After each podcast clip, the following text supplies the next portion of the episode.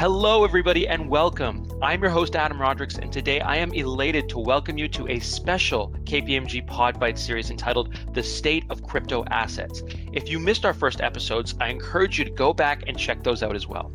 Today, I'm joined by my esteemed colleagues in technology risk consulting, Mitch, Kareem, and Kunal. Welcome, everyone. Can we please start off with some very brief roundtable introductions? We'll start off with you, Mitch. Please let everybody know who you are and what you do with the firm. Thanks, Adam, and it's a pleasure to be back. This is Mitchell Nicholson here, and I've been with the firm for a few months, and I'm trying to get involved with everything crypto possible. Awesome. Uh, it's uh, Kareem Sadek here. I'm a partner in our technology risk consulting practice, and I co-lead our blockchain risk consulting practice uh, across Canada and uh, with Kunal, and uh, a pleasure being with you again, Adam. Hi, Adam. Nice to be back again. Uh, Kunal Bhasin, I'm a senior manager in our risk consulting practice, and I co-lead our blockchain and crypto asset efforts alongside Kareem. Fantastic. Once again, from me to you, thank you so much. Look, I've seen the Outlook calendars. I know how busy you gentlemen are. So the fact that you're here to share your insights with our KPMG Podbites listeners means the world to me. Kunal, as you know, up until this point, our series has looked at custody as it pertains to digital assets and virtual currency. But today, we're going to shift the focus on proof of reserves. To start, I've been trying to wrap my head around this for some time. Could you please explain what proof of reserves are and how it applies to digital assets? For sure, Adam. So proof of reserve is a concept that really enables uh, trust in the whole crypto asset ecosystem. So companies want to be able to show their users and their clients that they have more assets than they have liabilities. That is, you know, they have enough on-chain crypto to cover their user liabilities. So if I dig a bit deeper into this, so there are really two sides uh, for any crypto organizations that are providing services to its users. There's an asset side and then there's a liability side. And each side has its own ledger. So if you think about it, Bitcoin or other permissionless networks like Ethereum, there are, they are all public ledgers where assets are held and can be accessed using the private keys. Now, companies also use an internal ledger or platform to manage or track the amount of Bitcoin on crypto they owe their users. So if there is deposit into the platform, that will show up on chain. However, if there is a transaction on the trading platform that doesn't necessarily show up on chain, that's just tracked in company's internal platform, which is generally a centralized database that's not shared or, or open to others. So really at, at the core of it, proof of reserve is really about ensuring that the liabilities that are recorded on these centralized databases match the assets that are stored in the entity's wallets on the blockchain. That's interesting. It almost acts as a safeguard for organizations like crypto exchanges. Kareem, I know we've talked extensively, and yet somehow this has never come up. Now, I know you wouldn't hold out on me. So, does that mean that proof of reserves is a new concept? Is it something that only crypto exchanges need to worry about? So, maybe uh, it's not necessarily a new concept, but that there have been some changes, and, and let me try to clarify here. So quite a few exchanges did this back in, in 2014, but then they stopped for some reason. Actually, maybe let, let me rephrase that. I say they stopped for some reason. As, as I think through it, as you asked me the question, I think it's that the reason it stopped is the customers or or the users haven't been actually asking for it or the regulation hasn't been there to to justify it for a lot of these exchanges to actually do that. So having said that the trends back up in the right direction. We're seeing quite a few successful exchanges and custodians do the the proof of reserves again. So so we're going in the right direction. Um, and again you talk about exchanges. So they are they're just sort of one type of entity that should do it. Um, we also have stablecoin issuers that are issuing token or digital assets that are backed one to one with a fiat denominated currency. So what's happening is the customer or institutional expectation uh, from such organizations is to be able to demonstrate that their assets on chain and in circulation are more than the liabilities. Like if you think about it, so the cash backing the stablecoins minted. That's essentially what it is. So if you think about it, it really should be any firm that is custodying user uh, users' crypto assets. Exchanges and stablecoin issuers are, are sort of like the primary examples. But if you think about it, there are other things like like lending firms, asset managers, and and ETF issuers, which is new here in Canada, come to mind too. Okay, got it. So Kunal, I want to come back to you because Kareem mentioned that proof of reserves is a trend that we're seeing an uptick in again. Can you elaborate on the specific benefits an organization can expect by having a proof of reserve? For sure. So I, I just want to reiterate that blockchains are, are excellent accounting tools because you know the data is publicly accessible, it updates in real time, and the veracity of the data is also guaranteed as the miners or, or validators constantly secure the network. Uh, the problem is that the liabilities data, uh, that is the assets owed to the users of the exchange or, or custodian or lender, they're not recorded on the blockchain.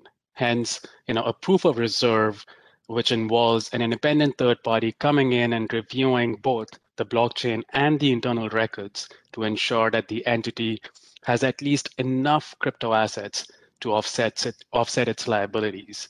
And you know, this is something that we're seeing an uptick in regulators also, you know, getting the hang of this concept and are looking to embed this as a requirement in their compliance processes. So Wyoming is, as we all know, in the crypto asset ecosystem, has taken a, a huge lead uh, in in the regulatory on the regulatory front, um, and proof of reserve is part of their regulatory process as well. As we see more and more regulatory clarity emerge and regulators trying to further understand what the proof of reserve capabilities involve and the efforts involved as well, we'll see a lot more organizations continue to do that and and starting to do that as well more and more. And you know one of another reason is it is a management best practice. It it really serves as their internal audit function for good operational hygiene management themselves. They they would want to know that they have what they think they have. And and it also supports them in obtaining insurance and and better premiums for their insurance as well and that's just, excellent. Oh yeah, go ahead, please. Uh, thanks, Adam. Just to maybe add one third benefit, it's really about user confidence and from the custodian's point of view, gaining a competitive edge over their peers. So in Canada, we had Quadriga, which was a large Canadian exchange where many of its users ended up losing the majority of their assets held there. And during the period leading up to its demise, the prices on Quadriga were actually about 10% higher than other exchanges. And this really reflected a, credit risk that as clients had trouble withdrawing from their assets from the platform, people demanded a higher premium in order to actually buy Bitcoin on that exchange. And really, when thinking about a competitive advantage going forward, having the ability to, to prove that all clients' assets are backed by funds that are stored within the custodian is essential to winning their confidence and emerging as the leading custodian in the industry. Fascinating. Thank you, Mitch. Thank you, Kunal. I think we have time for one last question, and perhaps it's one that our listeners would have appreciated that I had asked earlier in our discussion. But when it comes to proof of reserves, what is the end product that a client receives, and what can they do with it?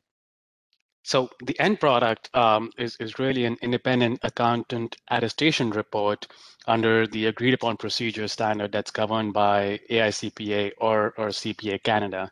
And this is not really a new standard. You know, industries have been relying upon AUP reports or agreed upon procedures report for quite some time now. And, and what that shows is really that um, the organization for which you know we're doing the proof of reserve review uh, or, or attestation that they have more assets or equivalent assets on on chain um, as they have the liabilities on their internal books. Yeah, and, and maybe maybe if I can jump in here, Adam. So I started off when you asked me at the at the top of the the uh, the podcast just to say, like, how is how is this happening, and or why is there we're not seeing a lot of uh, proof of reserves or adoption happening? And I, maybe I'll end up with the same thing. I think it, it comes back to us as consumers. So you're saying what's the benefit comes to the client, but also for us to see more of these uh, adoption and clients actually doing these proof of reserves, I think it's the onus is on us, on consumers, is to ask for it, right? The more we ask for these things, the more we're going to see a lot of these uh, exchanges, custodians, or whatever it might be, doing these proof of reserves. And again, like like Mitch mentioned, it is an advantage for them, but also it just gives com- comfort back to the consumers around that. So us being consumers, I'm going to call out on everybody, uh, all crypto asset lovers and believers out there to, to push for things like that because we're going to see a lot more from the regulation standpoint. And we're only going to see more and more when it comes to proof of reserves. I, I love that, Kareem, and I totally echo everything that you just said. Um, you know, the the traditional audit space that uh, one time a year or twice a year audit doesn't really doesn't really you know give that level of comfort when it comes to the crypto asset ecosystem and and the proof of reserve reviews are are by nature as a best practice more frequently done than your than your traditional attestation or audits. Um, just because of the nature of crypto assets consumers would want to ensure that their liabilities are being accounted for when you, you're doing these proof of reserve attestations on, on a monthly basis or, or on a quarterly basis, just to demonstrate that the exchange or the organization is maintaining that balance and, and it's not something that's coming onto their, their balance sheet just before an audit. That sounds amazing. Unfortunately, we are out of time for today's episode. I want to thank our three guests, Kareem, Mitch, and Kunal, for taking time out of their busy schedules to be with us in studio today. Join us next time on the KPMG in Canada's Podbite series on the current state of digital assets when we'll welcome back Mitch, Kunal, and introduce Rebecca Ip, partner in KPMG's financial crimes practice, for a discussion on AML compliance and crypto assets. Once again, I'm your host, Adam Rodricks, and thank you so much for listening. Bye, everybody.